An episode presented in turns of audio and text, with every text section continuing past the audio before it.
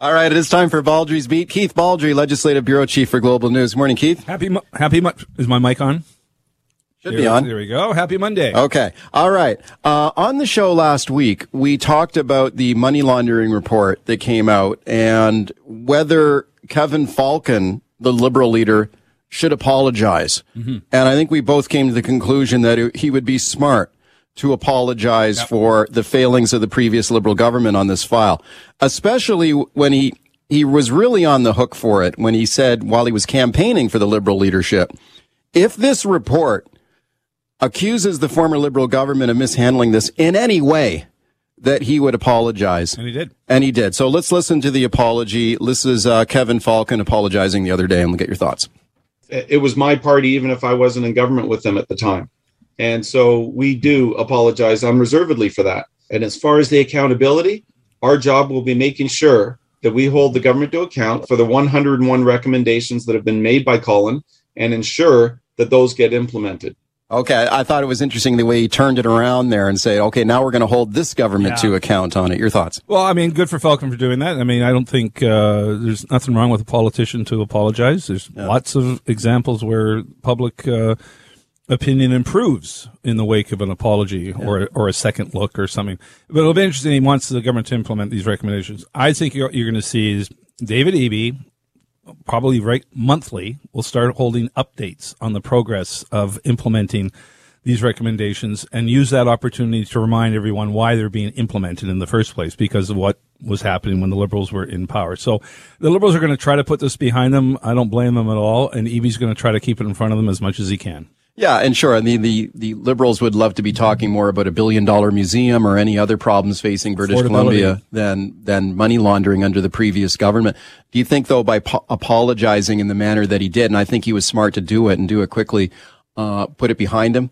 Well, I think I think both the statements from him and from Mike de Jong Yeah. were not, uh, you know, they were admitting that the previous uh, administration got it wrong. And uh, but again, I don't I don't think it's as big an issue out there with the public as it was a couple of years ago. Uh, the Cullen Commission kind of diffuses this a bit. Um, and I don't think this is necessarily the issue the Liberals have to worry about the most. I th- still think affordability, housing, uh, and, and healthcare are the those are the three issues flagged by that Angus Reid poll last last week. Which those three stand apart from any other issue in terms of public priority and public concern, and those are the issues that are going to frame the next election, not money laundering. Austin Cullen, the commissioner here who led this public inquiry, the judge said that although he, he named names, he named Christy Clark, he named Rich Coleman, he named Mike de Jong, and he accused them all of not doing enough on money laundering, but he said it did not reach the threshold of corruption. There was no criminal conduct here. There was no corruption going And on. none of the people he named are going to be running the next election, anyways. Yeah. I mean, this is very much about the last administration, not the next group of liberals. I mean, Mike de Jong is rumored to be jumping to the federal side at some point. Uh, Coleman's gone. Christy Clark's gone from politics. So it's, uh, again, uh, becomes increasingly dated, particularly as we approach the next election in 2024. Falcon, of course, continues to remind voters that he was out of politics for a decade before he got back into it here now. And he was not around during this money laundering episode. He was out of politics at that time. D- does the public give him a pass in that way? Or does he still look like a guy from the, you know, the bad old days of that government? It, it's it, interesting to, to disassociate yourself from a government that goes on for 16 years, even if you leave at the 12 year mark or whatever. Uh, it's hard to do that. But again, I go back to I do not think this is a vote determining issue come the next election. As much as the NDP would like it to be, I still think uh, voters are going to have on their minds other issues. Not necessarily. It was interesting that Angus Reid poll. The top three issues, again, as I mentioned, were housing affordability, cost of living, and healthcare. Yet the NDP, even though the NDP is faulted on failing on all three issues by a significant amount, though the voters are still willing to give the New Democrats a bit of a break here and still vote for them much more so than the BC Liberals. And the challenge for the Liberals between now and 2024 is to change that, uh, that equation.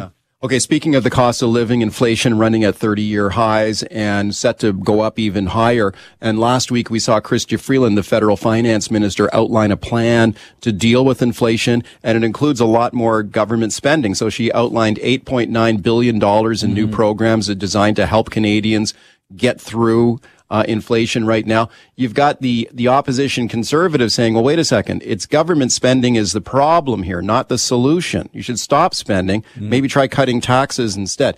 Now let's have a listen to Freeland here. She gave that keynote speech in Toronto last week on this point, and you'll hear her, I think, quite clearly go after Pierre Poilievre, the conservative MP a lot of people think he's the front runner for the conservative leadership. Doesn't mention him by name wow. here, but I think it's quite clear who she's talking about. Have a listen to the federal finance minister here, Chrystia Freeland, then I'll get your thoughts. At this time of global economic and political volatility, undermining Canada's fundamental institutions, very much including the Bank of Canada, is highly irresponsible, not to mention economically illiterate. Okay, of course, Poilievre has, co- has called for the the governor of the Bank of Canada to be fired. He said he would fire he's him taking, if he becomes prime minister. Yeah, he's taking a lot of heat for that, understandably so. So Freeland, again, with, as you mentioned, not naming him, it's clear the Liberals think Poilievre is going to win that leadership yeah. contest. And that's why you're going to see, uh, between now and that contest, uh, you're going to see other statements such as similar to Freeland that's going to be pointed uh, criticism of Poilievre without actually naming him.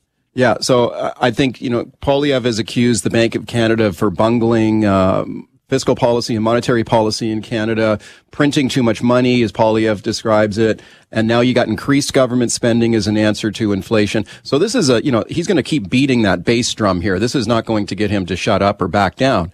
Well, um, does it work for him? Is it, is it a policy that works for him? It'll be interesting if he keeps banging the cryptocurrency drum, which yeah. is completely cratered. I mean, and that cr- raises uh, questions about his credibility on economic issues when he he goes all in on something and it completely tanks. Yeah. Uh, so Freeland, you know, economically illiteracy is going to be the tag they're going to put on Poilievre. That it's it's incompetency when it comes to economic matters. Not, yeah. Not. Uh, realism. Okay, get set to call me on that one. We spoke earlier on the show today, Keith, about Sebastian oh, Vettel. I heard that.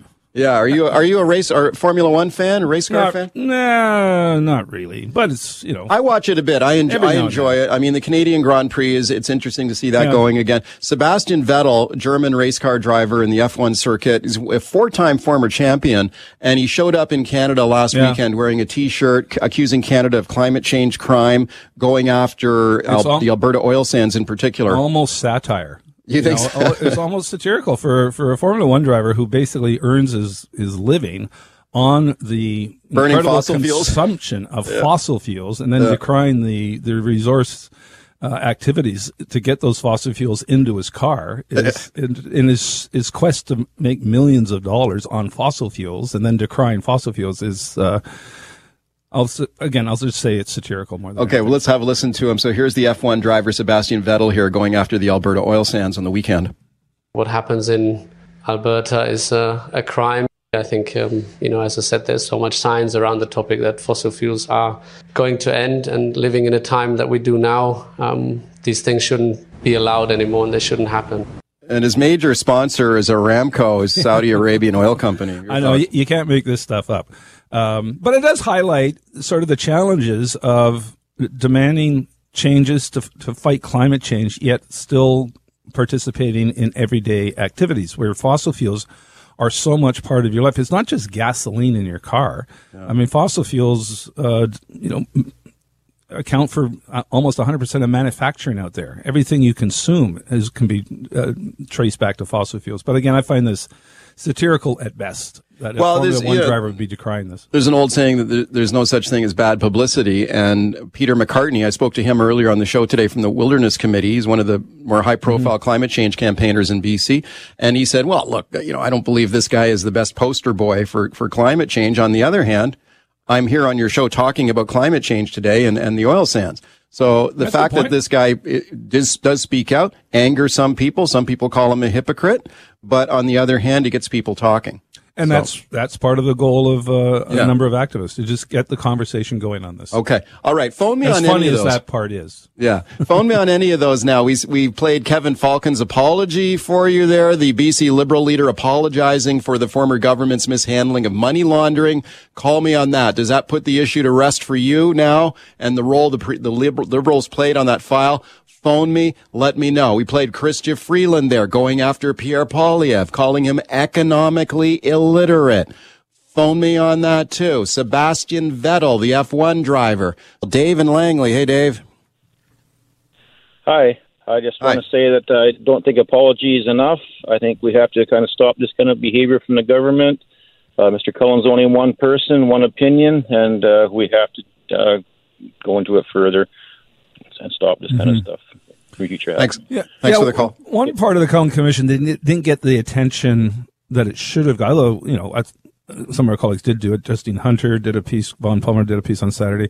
The federal government yeah. in this thing completely, yeah. completely um, useless when it yeah. comes to fighting money laundering. I mean, that, in, in fact, that's where I think a, a, disproportionate share of the blame should be laid. It wasn't, I mean, I'm not excusing at all what the liberals looking the other way conveniently, but so much of this is tied up to federal government resources and jurisdiction, and they really let things down. And that's where things have to change. Yeah, and it, there was uh, significant criticism directed at the feds as well as the province and mm-hmm. BC. The BC Lottery Corporation took a lot of heat, but the federal government did as Fintrac. well. Because at the end of the day, yeah, Fintrac is RCMP, federal responsibility. Federal responsibility. The lion's share yeah. responsibility lies with the feds. Yeah. And they came up woefully short. Yeah, and Eby, David Eby, the Attorney General, has, has really slammed the federal government on this as well. Mm-hmm. So, I mean, that's a really good thing to remember. So there's a lot of blame to go around here for, for sure. And I think, you know, obviously the BC Liberals deservedly d- deserve to be keelhauled to a mm-hmm. degree mm-hmm. over this thing, but you know the feds took a lo- took a lot of uh, deserve a lot of blame as well. Rob and Chilliwack. Hey, Rob. Hi, Mike. Good morning. Say, uh, you know, Keith Keith says that British Columbians uh, he figures the percentage are willing to give uh, Horgan and NDP a break. Not this cowboy. The the NDP is making people are sucking wind here, Mike. I think I told you before. I'm almost 54. I have never felt this in my life in terms of gas prices. And once again, I am going to go back to the to the uh, museum deal. I mean, come on. Cut the taxes at the pump, Mr. Horgan, and get on with it. Help people out. Thank you. Thanks a lot. Yeah, inflation is real. Oh, is, it's, uh, people, everyone's feeling it. Yeah, and it could strangle the NDP government at the end of the day. I mean, we're still two years away from a vote. Uh, as it stands now, the Liberals haven't prosecuted the government enough to uh, see their numbers improve, but it's early. Kevin Falcon, it's early in the day for Kevin Falcon. A lot of people don't know who he is. Uh, his numbers aren't really that great in that Angus Reid poll, but again, we're two years away from a vote. Yeah, so we're two years out from another election. Mm-hmm. Horgan continues to. That recent opinion poll that you cited is was taken after the museum announcement. Right, so this is after the billion dollar museum bungle that in some ways, and yet it didn't seem to hurt him in again, the polls. Again, but will that change over time? Yeah. So this was uh, seventy uh, percent against the museum project, yet half of those people are willing to uh, give the NDP another chance. Yeah, yeah. Okay, we'll see where that goes. 604-280-9898 is the number to call. Star 9898 on your cell. Chris and Langley. Hey, Chris. Hey guys, to tie this all together and uh, just a little uh, briefing on where we are with Saudi Arabia. Uh, the recession, gas prices, all huge. We're looking at places to blame. Saudi Arabia is a huge part of it. They have a weird working relationship with the United States. The United States, after the Russia invasion, went to Saudi Arabia and asked OPEC to start pumping out more oil. They told the United States to pound sand, and here we are in this gas crisis. So then I parlay that to uh, Vettel and his seemingly odd statement about Canadian oil uh, after he's being backed by Saudi oil. And so I wonder if it's not some political statement more than this environmental statement. Ooh. Oh, look at these stupid environmentalists don't know anything. They don't even realize we use oil. You know, he he's sponsored by oil and play off that whole thing. Okay. Meanwhile, okay. they're actually tarnishing, trying to tarnish our industry to the benefit of their in- industry. Thank you for that. I mean, at the same time, he's slamming the Alberta oil sands. He's wearing a helmet and a and a and a, and a suit in his in his car that's got a Saudi Arabian oil company emblazoned on it. Oh, so. the, the, politics of oil are complex, no question, and Saudi Arabia is a, a, major player. So it's an interesting theory the caller has. I, I don't know much about that though. Rick in Port Moody. Rick, you got thirty seconds. Uh, it's funny we're talking about an athlete that makes about thirty million dollars a year on on endorsements. I, I think your last caller has it right on, on the mark. Uh, Vettel's been kind of peeing in every direction. Uh, two weeks ago, uh, before the uh, Monaco Grand Prix, he went on and had a statement saying he doesn't think that any of the advancements that Formula One cars making are making with electronics are, are worthwhile and that they're going to be transferred on down. So on one hand, he's saying electric is not going to work, and now on the other hand, he's saying gas. So your last caller had it right on the money. It's about politics of, of oil. Okay, thank you for that. I didn't think we'd spend so much time on Formula One racing when I got in here. Today.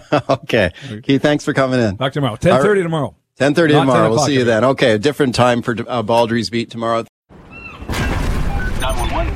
911. What's your emergency? I'm on a cruise ship. Ah, there was an explosion. Oh my God, the ship is sinking. I can't get out. There's water everywhere. We're going down.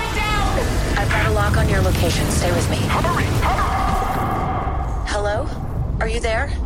Help is on the way. Angela Bassett and Peter Krause return in an all-new season of 911 on a new night. Thursday, March 14th on Global. Stream on Stack TV.